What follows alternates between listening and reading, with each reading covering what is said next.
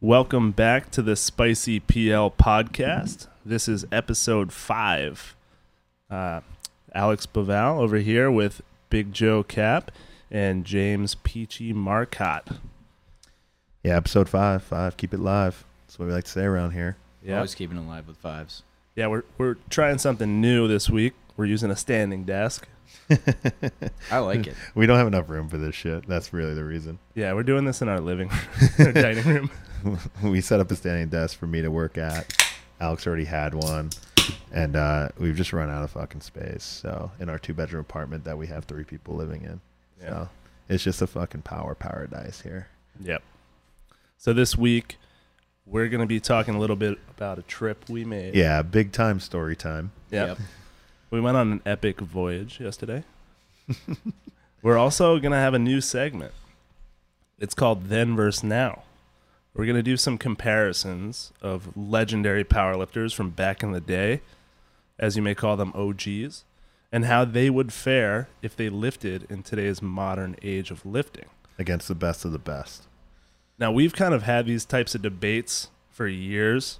You know, Lou's always talked about a couple lifters from back in the day versus a couple lifters back now, and we've always had these, but USAPL has been posting a lot of kind of throwback posts honoring the legends. I honestly think they might have gotten the idea from us, like our OG segment. Yeah, I think they did. A lot of people just jack our shit, but that's fine. It is what it is. Shout out, Ryan. Yeah. So yeah, we love you. We thought it would be a good theme to talk about it on the podcast. So we've got that segment today. Also, as usual, we've got a couple errors and omissions. We fuck up. So errors and omissions always. It's gonna. Then after we do Then versus Now, we're gonna have so many, probably. But I talked a little bit about Natalie Hansen and Bryce Lewis and how they decided to go back and support their local gym, even though they had a home gym. I chatted with them this week. They actually all the stuff they had in their home gym was rented or borrowed from Elevate Barbell. So obviously, when Elevate opened back up, they went back, which is super cool. I've been watching the video of everybody training in mask, and it looks pretty badass. So shout out to them. Arizona Missions, we're going to correct ourselves. Also, another big shout out. If you're watching this, you probably see our faces on a new thumbnail. Sarah Helen Davis said she'd give us some thumbnails to use that weren't just us messing around with movie posters. Dude, I think the first thumbnail was pretty sweet. Yeah, it was sweet. Dude. Yeah, it was good. I liked it. I mean, we might have more movie. Yeah, I threw motifs that together with very little Photoshop experience, but we do appreciate Sarah Helen Davis and her Photoshop skills. It's a lot more professional looking. Yeah, big time professional upgrade from Sarah Helen Davis. Very talented engineer, lifter, bright mind.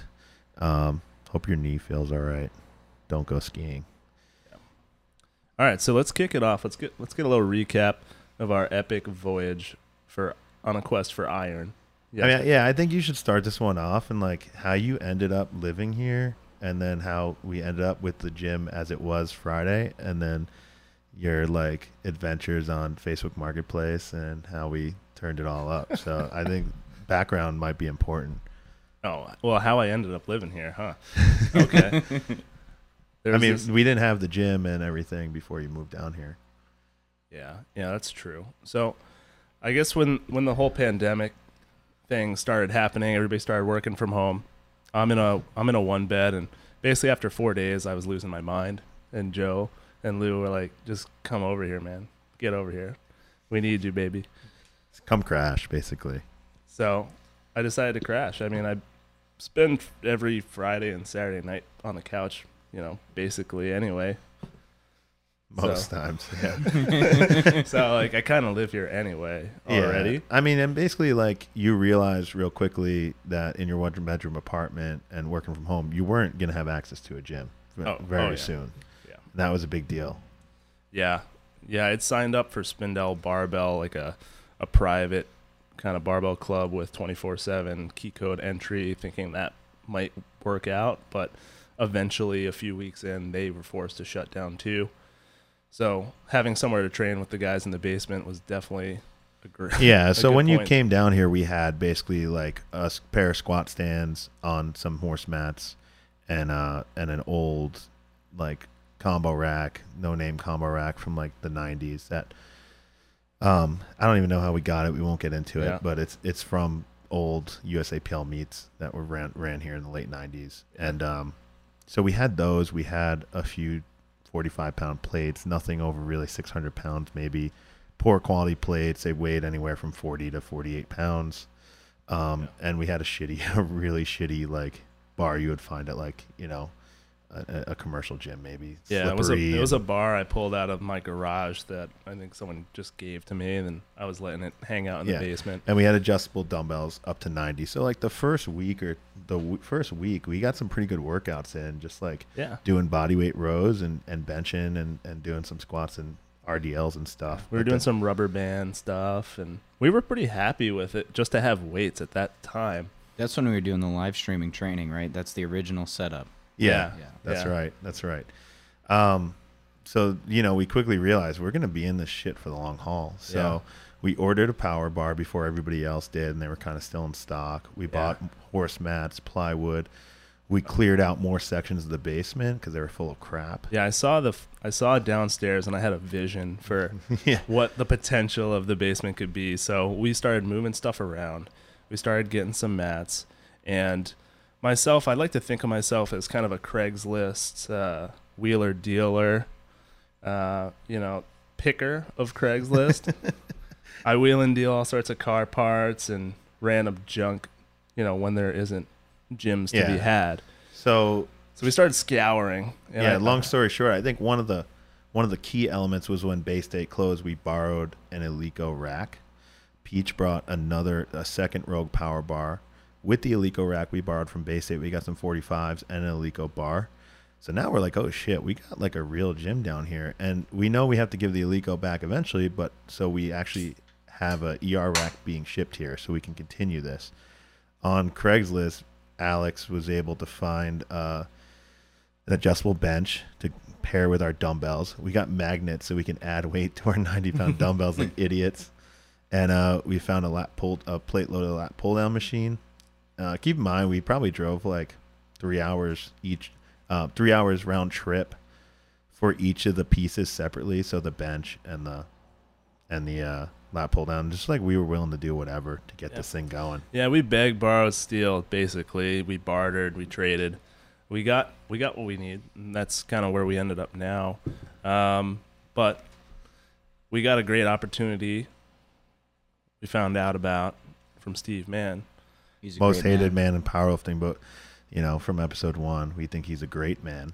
He's a great man. He's a really good man because he gave us a great deal on a brand new set of Eleiko competition plates. So they're not cheap. Eleiko plates are never cheap.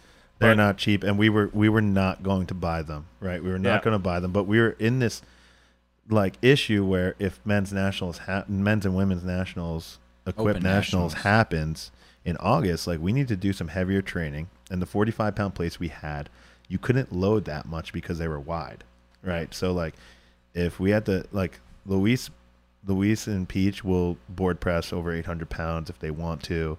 Any of my squats, deadlifts, whatever might go 800-900 pounds. You can't load 800 or 900 pounds in pound plates. The shitty pound plates. Yeah, because they're not dense enough, and they'll just start rattling around. They won't even fit on the bar. So one of our options was to go to New Jersey. I found some 100-pound plates that were available then, and we'd get a couple sets of 100-pound plates. That, you know, sucks to load, but Baval loves 100-pound plates. I do like them because they're pretty badass. But anyway, we saw that the market was red hot. I decided to sell some of our old 45s. We unloaded a bunch of 45s. We had a decent amount of cash, and we sold my crappy barbell. And then we were like, all right, we can justify buying this Eleiko set. So we went for a ride down to Scranton. So put it this way. Alex posted, 4 sets of 45s and a barbell Friday afternoon. And by Friday at 8 o'clock, they were gone, and we pretty much got some pretty inflated prices for them. But well, I don't think we gouged. Honestly, I think that's why they sold so quick. We sold them for basically $2 a pound. So I think that's the going rate these days. I mean, we sold some rubberized plates that are a little old. And I think that if you are thinking about unloading some old pound plates that are sitting around, now is definitely the time to do it. Rogue starting to restock stuff. But if you're sitting on a million plates and you're thinking, oh, wow, the market looks good, I think this is the time, because the market's eventually going to be saturated. Rogue's eventually going to have more stock. The stuff from China is going to start coming in. So hot tip from the Spicy PL podcast would be sell your pound plates for top dollar. Yeah, sock it away, and you can get calibrated plates for the same price. Yeah, you could get $150 to $200 right now for a set of 45s, and then once Rogue restocks, you can get a set of 20 kilo calibrated plates for $186. So it's basically like you're trading your junk for gold if you can wait. So you know, Friday those quickly sold, and we kept enough weight that we trained on Friday night, and then we realized, like, shit, you know, if the crew comes and trains, we got to go get these fucking plates from Steve. You know, he was going to hold us a set of 400 keys, 400 plus or minus. But, you know, we weren't sure when we could get them. So we texted him Friday night, said we're coming down tomorrow.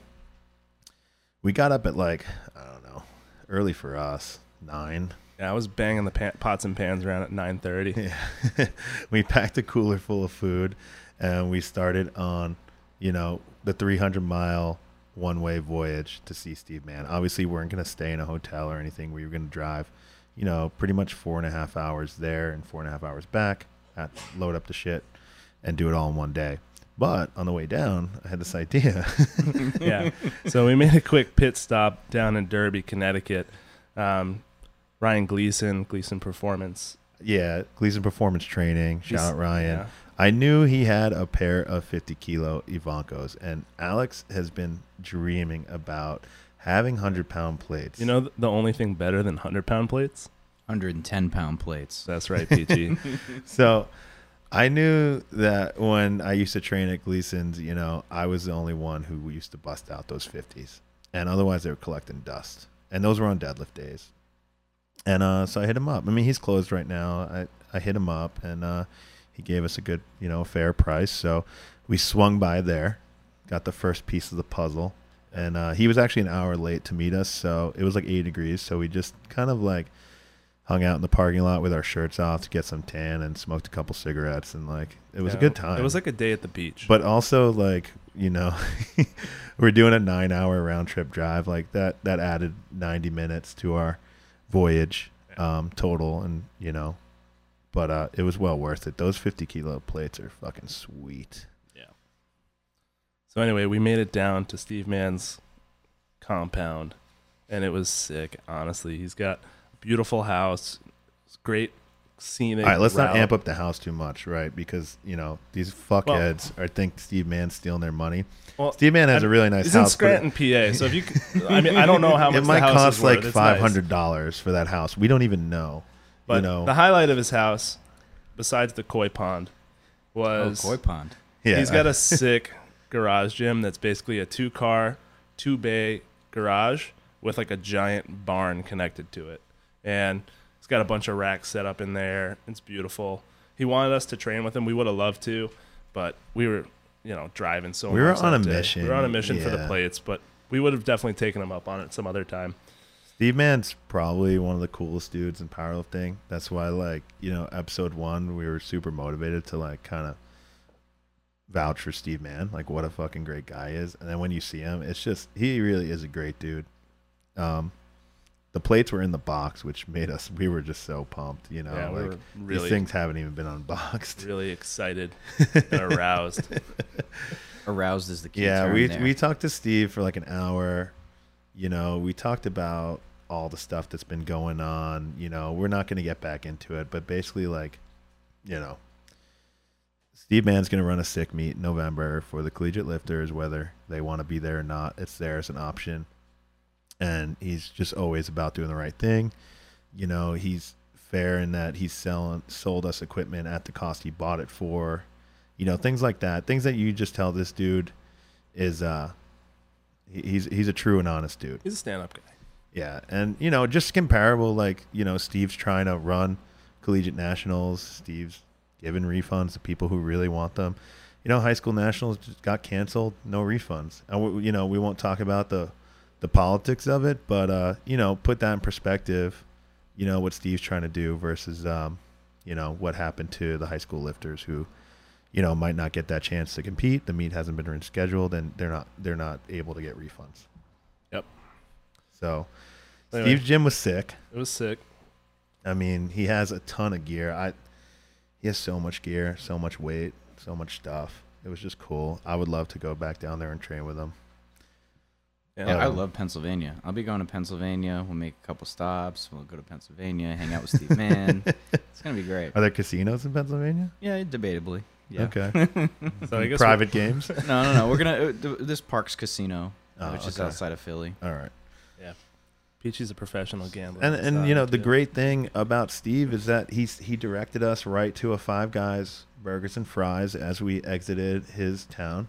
And it was great, man. So we got our fill. You know, we exhausted all the nutrients in our cooler, and we needed a jolt to make the 4.5 hour drive back. Yep. And our way back, got home at midnight, and now we have 6 kilo plates and a deadlift jack, and we're happy. Yeah, I just saw a deadlift jack, and I was like, "Hey, sell us that." And he was like, "Okay." So I mean, yeah, it was pretty awesome. Yeah. So anyway. Hopefully we didn't bore you too much about our weights, and hopefully you have weights to train with, but we just wanted to let you know about our voyage and how sick it was. It was amazing. It's a story that needs to be told, because in these times I feel like, you know, there was a dude Friday trying to buy Alex's, like, you know, ours, but from Alex. He was trying to buy a pair of 45-pound plates. We did end up selling those 4 pairs on the bar to 3 different buyers. Yeah. So it did get split up, but one kid wanted 1 pair, and Alex then told him, like, "Oh, okay, come pick him up. This is our address." And he was like, "Oh, that's more than an hour away from me. Like, I'm out." And Alex was like, "You don't deserve this iron." And like, it's true. Like, we drove 2 hours to get a fucking adjustable bench. Yeah. For the lat pull down, we got a great deal on the plate loaded lat pull down. It was $100, but it was 2.5 hours away. Alex thought it was in one town. Yeah. I thought. But it was actually in a different town. Yeah. We were like, oh, what's dumbass town was it? I don't remember, dude. But either way, it was like, you know, we thought it was Shrewsbury, but it was Shutesbury. Yeah, we thought it was in Shrewsbury, but it was in Shutesbury. Yeah, Massachusetts town names are fucked up. Stupid ass names. I can say that as a New Yorker, and Alex is from New Jersey. Actually, you know, we're in Mass, but Peach is from Rhode Island, so Massachusetts town names are fucking asinine. Yeah, you know? Peabody, Worcester. Yeah, and when you can confuse Shrewsbury and Shutesbury, it's kind of fucked up. But anyway, basically, like, if you want to get your hands on, you know, Eleiko weights, you might have to drive, you know, 600 miles in a day to go get them. And that wasn't even that bad. We would have went further. We didn't give a shit. Yeah, my advice is to know the market. Like, if you're looking for something for your home gym, just search Craigslist and Facebook Marketplace for a week. And don't get excited. Don't jump on the first thing you see, but know what you're looking for. See what the market is, and then wait for something that looks nice, that's reasonably priced, and then make your move then. If it's far away, so what? Deal with it. Yeah. Mm. Shout out Steve Mann. You're awesome. I know you're going to listen to this. We'll see you in August, hopefully, because we're looking forward to see you smash some weights. And you're like, you know, you're 100 years old now, so if you squat 9, that'd be pretty sick. All right, let's move on to then versus now. I'm gonna love this segment. Yeah, Peachy's gonna love this one. Oh, so I'm gonna dish out the matchups. You know, I think we should do these. We'll do these in order. So the first one's a really good one. We talk about all the time, and I don't know how it doesn't get talked about more. But you know, Ray Williams is pretty much the biggest you can get in powerlifting right now. And then, you know, I think one of the strongest men of all time, who I can pretty much unequivocally say was drug free at the time, in the early 90s when he was at his peak, unfortunately left the sport, but that's Mark Henry. So I don't know about you guys, but I've wondered, you know, what would happen if these two guys went head to head, and it's then versus now. So if Mark Henry somehow in his prime was transported to now, you know, the training we have now today and everything else, and the meets and the quality of competition and nutrition. How would he fare? Right. So, Peach, I'm going to pull up Mark Henry's numbers. Mm-hmm. I want you to just take it away. What do you think? All right. So, Mark Henry, we have an open powerlifting that he squatted 953 in reps. His bench is not on there, but I looked it up earlier, and it was 585, I believe, in this meet. Yeah. Yep. And then he deadlifted 903. And that was in that. That was in a singlet. Yeah, that was in a singlet, and that was in the USAPL, so that's a regular bar. For sure. And then just real quickly, we'll look at Ray's numbers, even though I think a lot of people know these. Okay, so for Ray, we have 1,080 squat, 545 bench, and 878 deadlift. Yep. That was at the Arnold last year.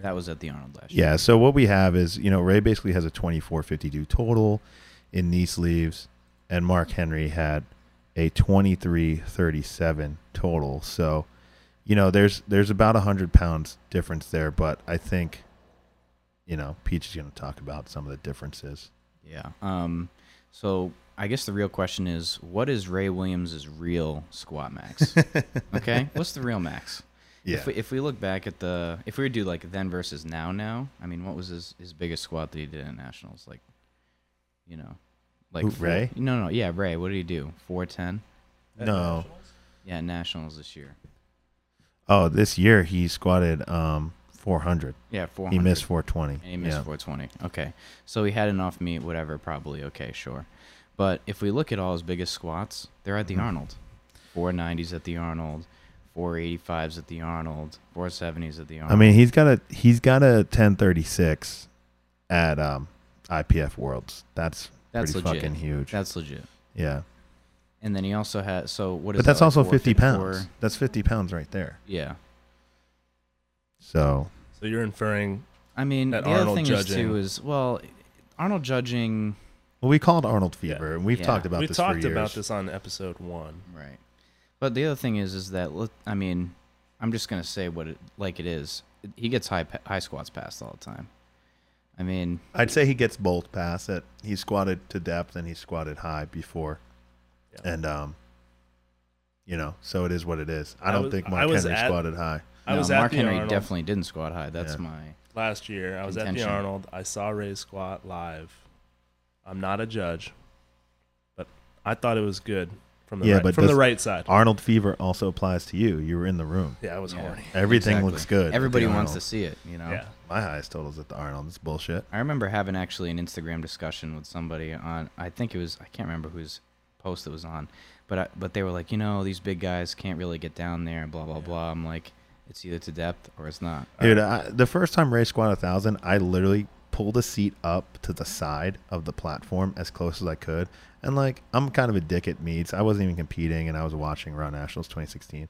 I pulled my seat up like I was a fucking judge. I don't even care. Nobody really talks shit to me at meets. But so I was able to do that, and his opener that he got credited for was, like, 6 inches high, 903. I don't remember the second attempt. It might have been borderline. He's literally that strong where, like, the more weight you put on raw, the deeper he goes. But then he squatted 1,003, and I was sitting in the same seat, and I was like, that was fucking good. My point being is he shouldn't have had the opportunity to attempt it. Right. But, I mean, he squatted 1,003 to depth. So I don't doubt he's a 1,000-pound squatter. But 1,100-pound squatter, I think you need a borderline call for that raw.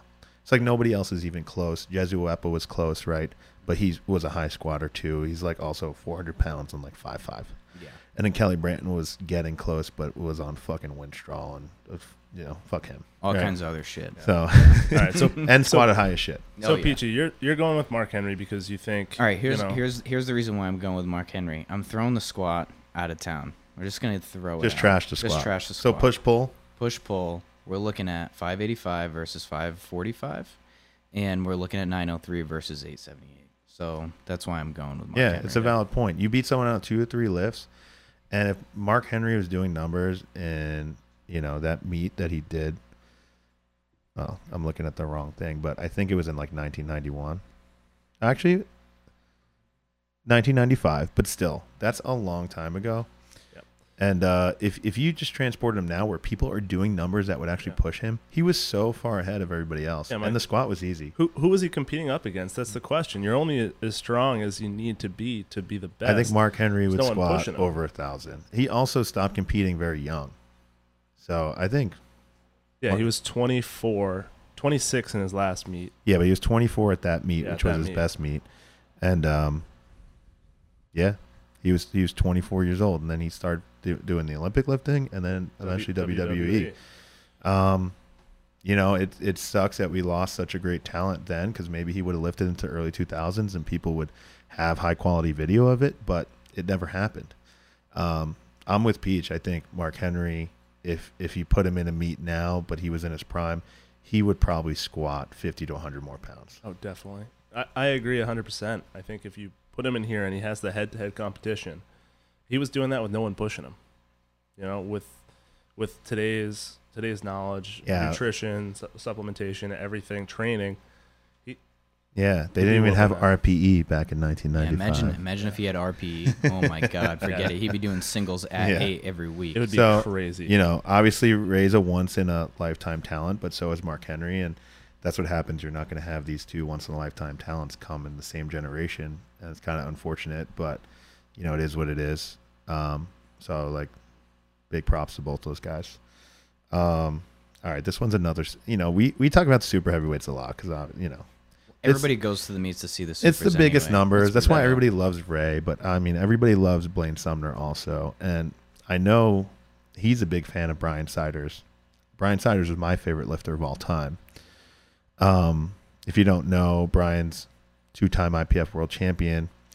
Was suspended while he would have won more world championships for doing a different federation's meet to raise some money for actually a trip to IPF Worlds. So he did like a WPO bench meet to win some money, which he did, but then was suspended.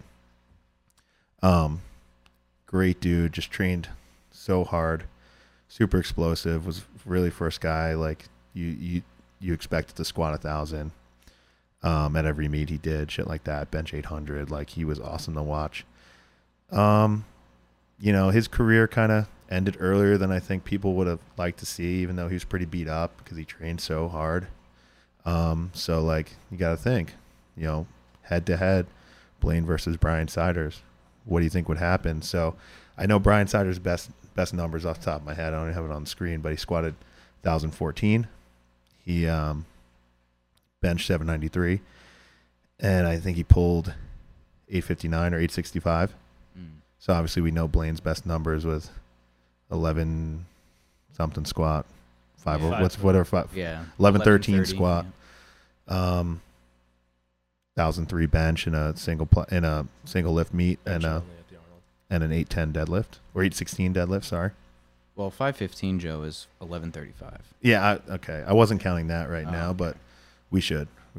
It's crazy. So Peach, what do you think? All right. So I'm going to have to go through it, but I think that on the squat, Blaine is doing some shit that we just can't comprehend. I mean, 515 was outrageous. It looked good on video. How was it live? Yeah, it was good. Oh, it was good. Yeah, I mean, so. But with the geared ones, it's like, you know, it was Brian wearing the same gear we are. Well, and he wore loose stuff. Yeah. He squatted 1,000 in deadlift suit and loose wraps. Like, he was crazy strong. Yeah. So, I mean, if we throw him a Centurion, you think he's doing the same thing? I think he's doing 1050 at least. I think he's making up ground. Yeah. All right. So we got Brian probably like 80 pounds difference on the squat. But I think the biggest one is the belly bench rule. Mm-hmm. So, yeah, he did a multiply meet where there were no rules and bench like 870 or some shit. Yeah. And like, I mean, the shirts we're wearing in single ply today, there's not much difference on multiply and single ply bench carryover. I think that's because multiply guys don't wear that shit that tight. No, I don't think they do. But yeah, Blaine's obviously like changing the single ply bench forever, but Brian didn't have that opportunity, and the reason is because they had, while he was competing, they had a rule where you could not touch the bar to your belly. You had to touch the bar to your sternum, and super heavyweight benchers got screwed at meets. Like, it was crazy. You think like watching depth calls is bullshit now. Like, you should have watched IPF judging in the early 2000s, especially super heavyweight benches. Nothing today that we do would pass. Oh, no shot. Nothing. And they got rid of that rule in like 2010. No, 2013. So Brian's career was over by then. You know, it's funny because that year, like, I was benching 700. Blaine was benching 700. Blaine's bench has gone up 300 pounds because when you take away that rule, you can change the way you bench press in a single ply shirt. So Brian never had that opportunity. I think, you know, obviously his raw bench is fucking insane. Oh yeah, that video of him benching 615 for four at Bench America is out there, ridiculous. And he hit a 650 raw bench in a meet where USAPL wasn't running raw meets, so he did other federations to do raw meets where he had a really good. I mean, he'd be a good comparison against Ray too, because his raw total was like, you know, something crazy. Yeah, something crazy. Yeah.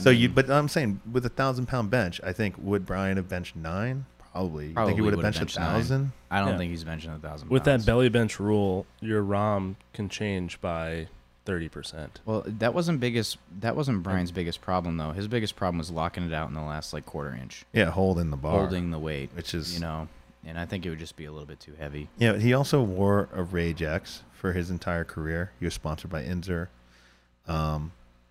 You know, Rage X isn't close to what the bench shirts are now. That's 100% right. So I think when he was benching 800 in a Rage X, that's like he can easily bench 900 in a Katana or a Bolt.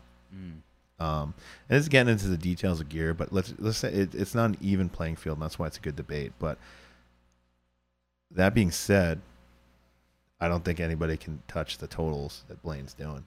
The only thing that would make a big difference, in my opinion, if they went head-to-head, would be the deadlift, because Brian's going to deadlift last. Yeah. You know? I mean, he pulled that 865 raw. Yeah. That's his best deadlift, but it was raw. And I think he was capable of pulling close to 900 pounds. It's just, you know, like, his career went by so fast. It's like one or two meets a year in his prime of short period of time, and then injuries caught up to him, and things like that, or he tried his hand at World's Strongest Man. You know, if you've seen the videos, him at the Arnold Strongman Classic, like beating pro strongman on pressing events, then you, like, you know how freaky this dude was, and he's dabbled in other sports and things. So, you know, it just went by, and then it was gone. Poof, gone. So, you know, you never know. Yep. If you brought them head to head now, they might have some battles back and forth year to year, but I mean, I think Blaine, especially if he has that push, that competitive push, when he's pushed, he really seems to really go all out. Yeah, I mean, 4 years ago, I even had Blaine's back against the wall at USAPL Nationals. He missed he made one squat, I made 3. He made one bench, I made 2.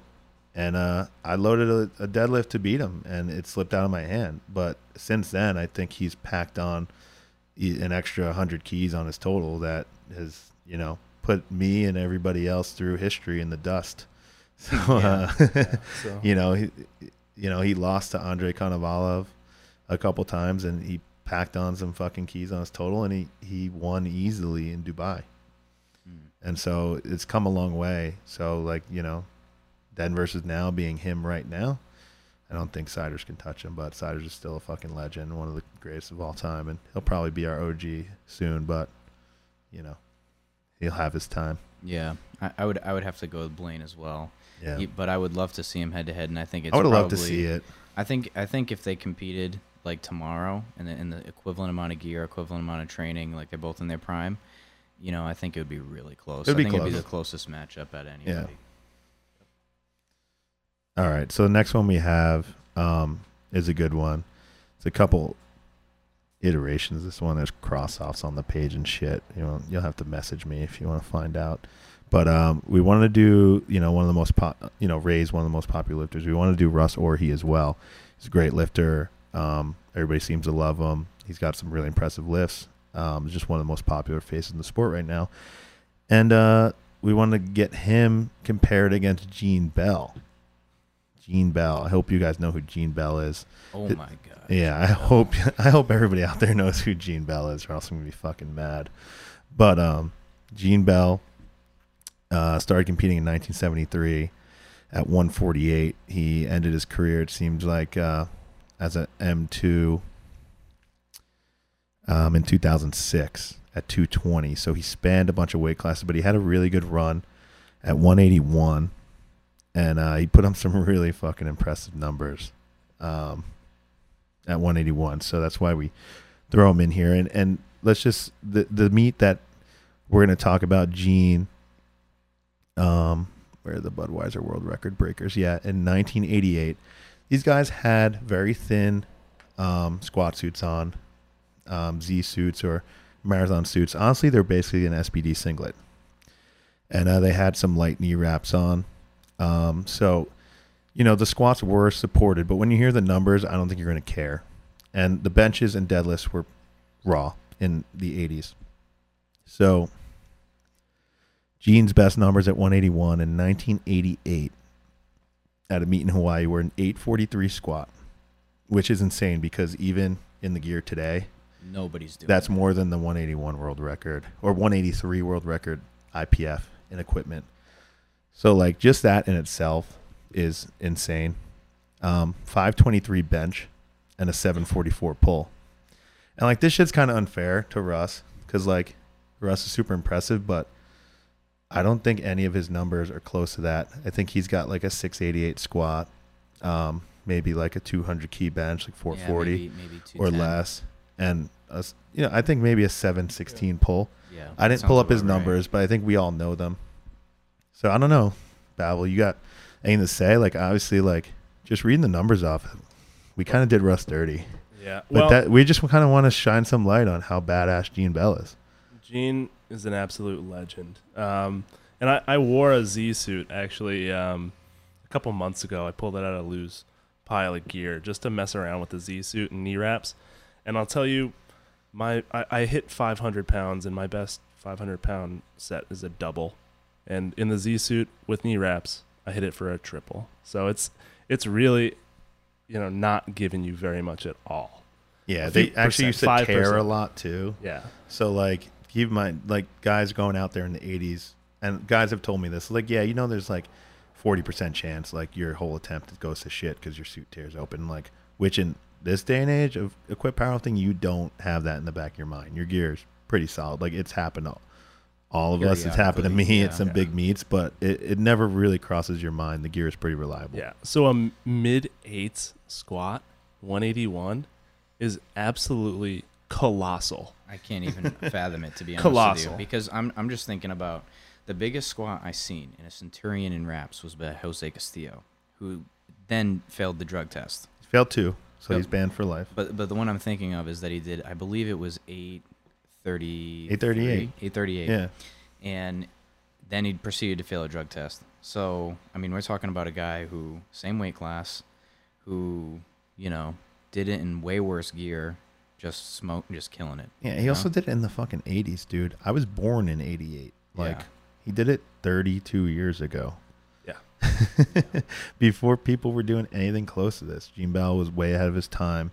You know, if you just look at Gene Bell's open powerlifting, there's just a bunch of number one rankings from every meet he touched, multiple IPF World Championships and World Game wins, which is just like legendary shit. And he also, you know, trains with and coaches his son Ian Bell, who I believe placed fourth in the 2017 World Games, deadlift world record holder in the 105 kilo class. Yeah, insane genetics. He whooped my ass at the Arnold in March. He pulled like 859, something like that. No, maybe he pulled 838 and missed 859. Yeah, I think he either way, 859. What a fucking freak. Just a naturally strong family, natural lifters, and great genetics. So, you know, it wasn't a farce when you can, you know, put Ian out there and basically do some of the same shit. I think the craziest thing, though, is the 529 row bench. Yeah. That is ridiculous. 181. Mean, 529. Who's even in that ballpark right now? Like John Hack. John Hack. Yeah. Maybe Owen Hubbard. What's he doing these days? Probably high fours. Yeah. So I mean, you know, we got a guy who can not only bench 529, but he's probably also did 462. Something like Brett that. Gibbs, 474. Yeah. But they're still like 60 to 80 pounds away on bench. You know. Yeah, King Silverback. Yeah, I mean, originally we were gonna actually do Russ versus Mike Bridges. But we realized that, like, that wouldn't really be – Mike Bridges is we believe was banned from the IPF for multiple drug test failure. So we left him out, but he was also benching in the low fives raw at 181. So I think he might even also bend 529. To be honest with you. They might have been taking the world record from each other, things like that. Back in the 80s, we don't, you know, have the time to go down the rabbit hole and research. What were Ed Coan's numbers at that weight class? Because I know he went through all the weight classes too. Oh, dude, that's an interesting discussion. Actually, I think if I can think about it real quick, I think he benched a little bit more than that. I think he might have done a 540, and he was deadlifting. Like he was deadlifting like high eights, I think. No, mid eights. All right, Ed Coan's last meet at 181. No, man, that's the thing. At 181, 450. 450, yeah. Really? 452. Wow, 766 pull, which is insane, but, you know, Gene did 744. Russ is doing 716, 727. When did Ed Coan do 540? Was that at 220? He must have been heavier. I'm pretty sure that he was benching around. He did 556 at 220. Yeah, it must have been 220. I was thinking 573 at 242. So it went up as his body weight went up. Yeah, so it looks like Gene Bell even... smokes Ed Coan. Yeah, even whoops Ed Coan. One of the greatest of all time. Yeah, I hope you motherfuckers know who Gene Bell is, man. Like, yeah, everybody knows who Ed Coan is, but yeah, I mean, King Silverback on Instagram, he's got like I don't know how many followers, not a lot. Yeah, Sherman Ledford told me this great story once. Oh my god, this is legendary. USPF Nationals in like 1990 in Chicago, and like Jesse Kellum came out at 198 and tried to like squat what Gene was squatting and got fucking crushed, and they had to peel him off the ground. And then Gene came out in the next attempt, it was like 859 and at 198. And you know, Sherman's like very descriptive and be like, Gene came out, his legs were looking like fucking pistons. And I stood up on my chair and I was like, get the fuck up. And so everybody started going fucking crazy and Gene obliterated it. And it's just like, it just makes, like right now my heart's racing from the story because I wish I was there, but I was 2 years old. So fuck, you know. Anyway, so we got to give that one to Gene. Yeah. So right now we're like 2 to 1 for the old school guys. So like, you know, all this shit going on Instagram, hyping everybody up. It's great. But like, people got to realize, like, there's still work to be done. Mm. You know, there still is. Like, the IPF world records have been reset multiple times. So, like, these guys, their names are not in the record books. Like, don't forget. You know what I'm saying? Same thing with USAPL records. All right, the last one we're going to do is one of my favorite lifters. Like, we talked about Power Unlimited last week. Mm-hmm. If you've seen this movie, which if you're a powerlifter, you got to fucking see this movie. But Captain Kirk Karwoski versus Dennis Cornelius. And this is a great one because they're both like 275-pound lifters.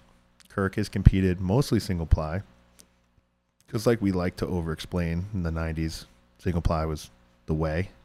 There were no raw meats, and Kirk was out there to win world championships, which you can see some awesome fucking video of if you peruse the internet. But Kirk actually did a raw meat too and has some raw training video that you can see some pretty insane shit. And so we know Dennis Cornelius' numbers, maybe. If you haven't seen Power Unlimited, I think it's on YouTube. Is that the one where Womack gets hit in the face with the bench? Is that Womack in there? No, that was not. That was Cartwright. No, Cartwright was doing the meet, and Womack. Oh, that was Womack ate a bar. Yeah, Womack ate a bar. Yeah, there was a spotter just minding his own business. Yeah, fuck Mike Womack. Yeah. So in that meet, Captain Kirk has a story about how basically if you're on his squat rack at 5 o'clock, there's a 45 coming your way. He's gonna throw a 45-pound plate. Yeah, he's a psychopath, but he's awesome. It's great. It's everything I love about powerlifting. So Dennis Cornelius. Please make memes out of that, please. His numbers, you know, which I think people are familiar with, are 909 raw squat, fucking crazy, at 120, 589 bench, and a 782 deadlift. That's crazy shit. I thought he deadlifted more than that. It's only no, you know, he's a good deadlifter, but I don't think he's pulled 8. Okay. And then for Kirk, we have in single ply 1,003, and we'll talk about that a bit because I mean these numbers are a little off. 562 bench and a 777 deadlift. So the deadlifts are pretty much even. The 1,003 squat, you know, it's a legendary squat, and there's also a video of him, the legendary I want to hold it 1,000 pounds for two double. But there's also a video out there of Kirk Karwoski not wearing knee wraps, not wearing knee sleeves, not even wearing fucking brief suit, nothing. He doesn't even have real shorts on. He has a bathing suit on. And he squats 800 for five. He's got bodybuilding posing trunks on. So, like, do I think in his prime he could have squatted 909? 100%. Because 800 for five, that video is fucking crazy. And he actually has an 826 squat on record, but he did his first raw meet when he was 38 years old. And it was a long time after he had done, you know, his final IPF meet was in his prime, where it looks like he won IPF Worlds in 1996. So in 2004, he decided to do a raw meet. Raw started getting going, and he did an 826 squat. That's a 38-year-old dude who probably, like, wasn't training as hard. He also pulled 771. Wow. But the problem is he benched 463. And the problem is that his bench, his best bench, even a single ply, was less than Dennis's raw bench. So I don't know, Peach. What do you think about this matchup? So Kirk, was he benching in Black Shirt? Jesus, every week, man. Yeah, you need to get it. Bavel's drinking too many beers during the pod. That's the problem. Right. This is not the first time. I know. So anyway, Captain Kirk's benching in a. Oh my God. Are you okay? Okay. One take only, guys. All right. Is he benching in a Black Shirt? Yeah, it was a Black Shirt. I mean, so for all you guys who don't know what the deal is with the Black Shirt, a lot of people say it takes away the pause. So if you can touch and go like 405 in the gym, you can pause 405 at the meet in your Black Shirt.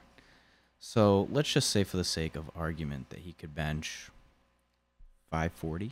Yeah, raw? 545. Okay. So if he's benching 545 raw, Dennis is benching. What's Dennis? 589. 589. That's kind of a big difference. Yeah, it's not great for Kirk, man. Yeah. It's not great. I actually came into this. I was going to talk about, you know, like, give the win to Kirk and just fucking celebrate. But I think Dennis takes this one, man. Yeah, I mean, so Dennis's deadlift is 782.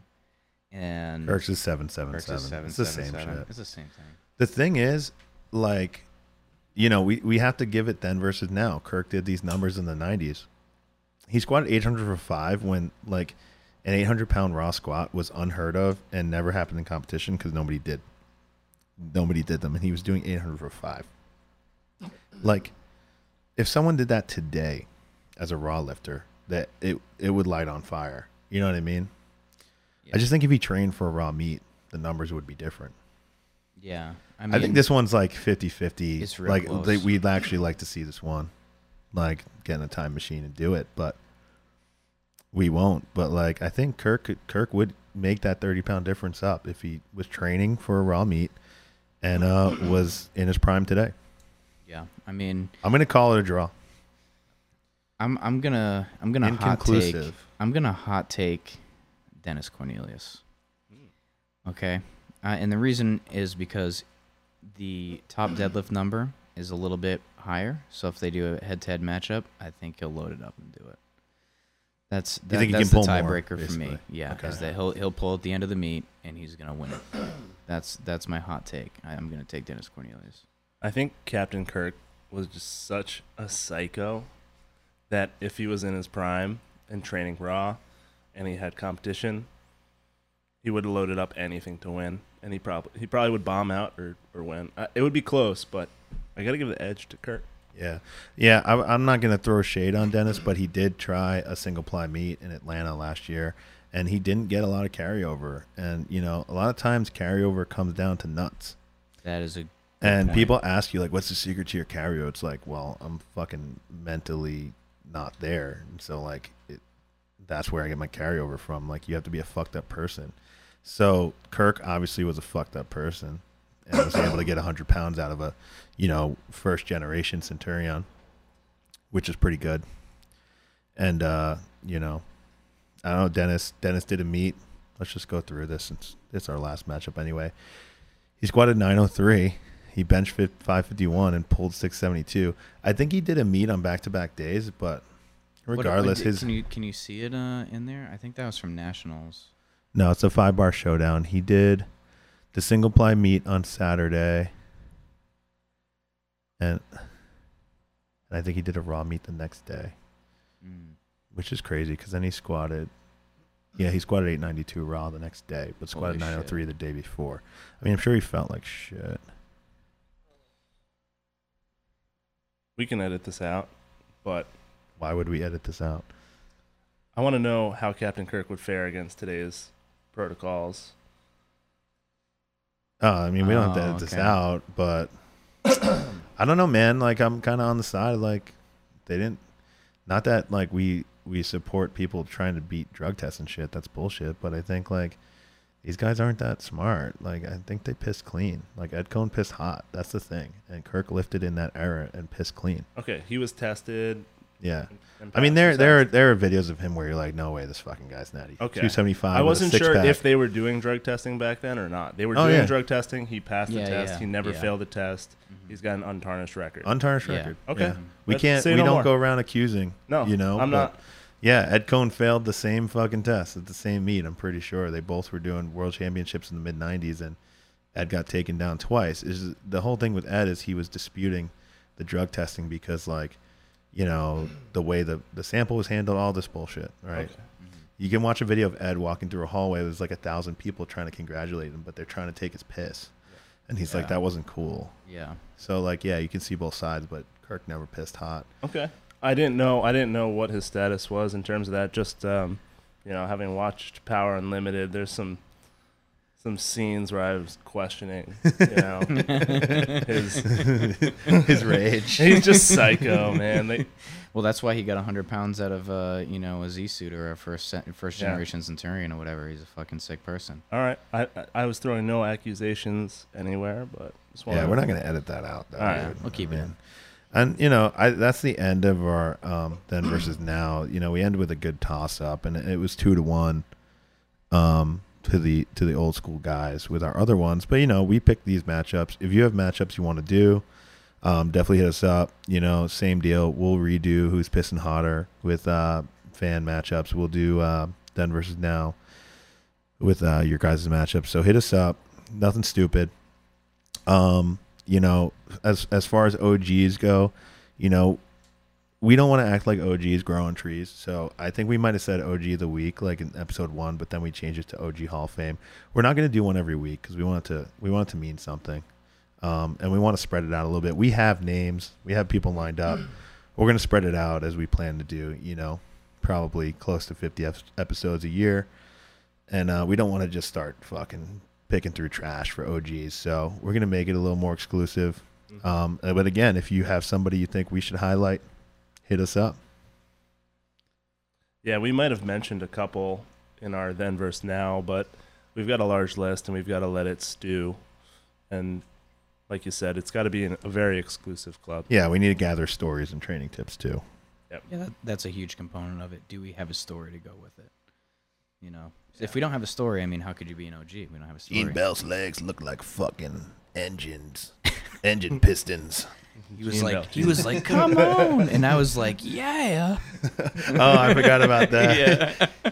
Grabbed the bar with his left hand, got his head up under there, yelled, "Come on!" And I was like, "Oh my fucking god, get the fuck up!" I forgot about the "come on," dude. Yeah, Gene's a legend, and Sherman's a fucking legend of legends. So, yeah, I think that concludes episode 5. You know, we're on Spotify, Stitcher. Are we on iTunes, dude? I think we're on iTunes, man. Someone let me know. Can we confirm that shit? Yeah, I don't have an iPhone or anything. So. Yeah, Sarah Helen, could you, like... Are we on iTunes? Let us know. Debatably, like, we're supposed to be on iTunes. Yeah. Well, anyway, if you enjoyed the podcast, we do appreciate it. If you leave a comment on iTunes, if we're on iTunes, you know, rate it. And share this with friends. It'd be cool to see this thing grow a little. Fuck you, Steve Mann. Fuck you, Steve Mann. Fuck you, Steve Mann. Later.